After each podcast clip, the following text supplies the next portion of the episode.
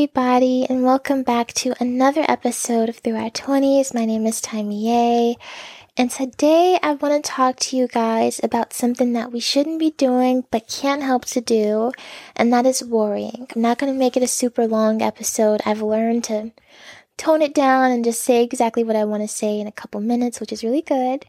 Um, I saw a quote saved in my notes earlier today, and the quote said, when we worry about tomorrow, we pull tomorrow's clouds over today's sunshine.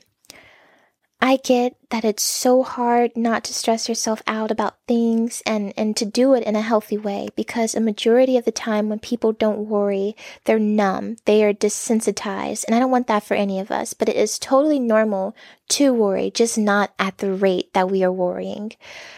Sometimes when you're in a new situation, your faith is tested greatly.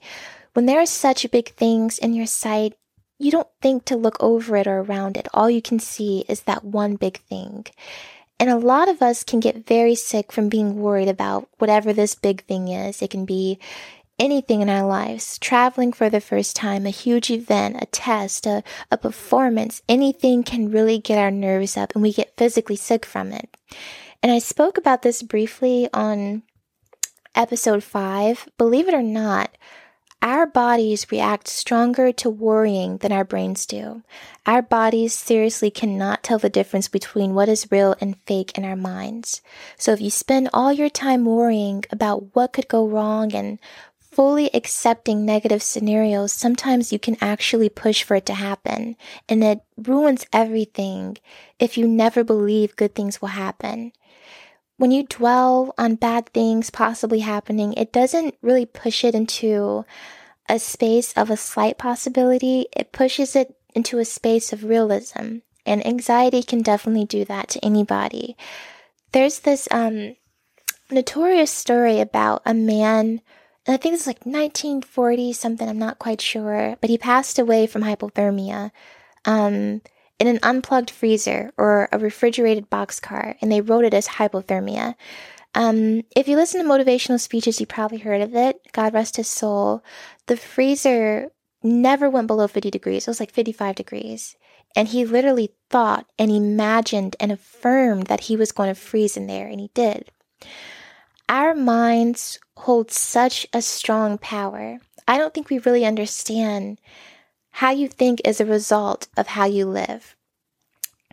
Sometimes you'll come across someone that will have a total woe is me mentality. They'll complain about everything, they'll allow any minor inconvenience to ruin their entire day, and all day, every day, they think that someone is basically out to get them, that everyone wants to make their life harder, and you really don't want to be that person. Someone who complains about everything in their life is someone who hasn't known happiness in a long time.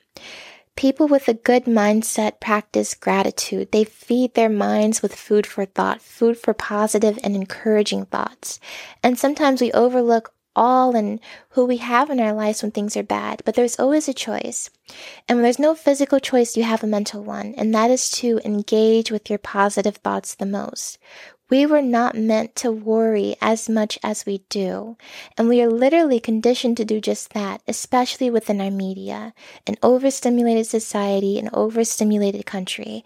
And I get it. There's a lot to be worried about. I get scared a lot. I get worried sometimes, but I have learned to make sure that it doesn't stay with me. You have to feel things sometimes and then let it go. I have been shown plenty of times that I have nothing to worry about because everything gets taken care of for me. And I thank God for that. Anytime I'm like doubting anything or I'm worried, instantly God is like, okay, get it together. I've got you. And that's what always brings me back up. And sometimes I am right about being worried or having a weird feeling, but it never lasts. It doesn't stay with me. We tend to worry out of our bounds, meaning that we've got worries that aren't even near us, worries that are in spaces we can't even reach or see yet. And it's all in our head, it's all thoughts. And it's a must for all of us to find something in this world that connects to our spirit in a way that is strengthening. You can mask your worries with alcohol and drugs or whatever your choice of pushing your instability is, but it's only going to create more problems. If you don't find a way to even understand why you're worried about something or someone, it's always going to be there. You have to question yourself and make sure your answers align with your faith.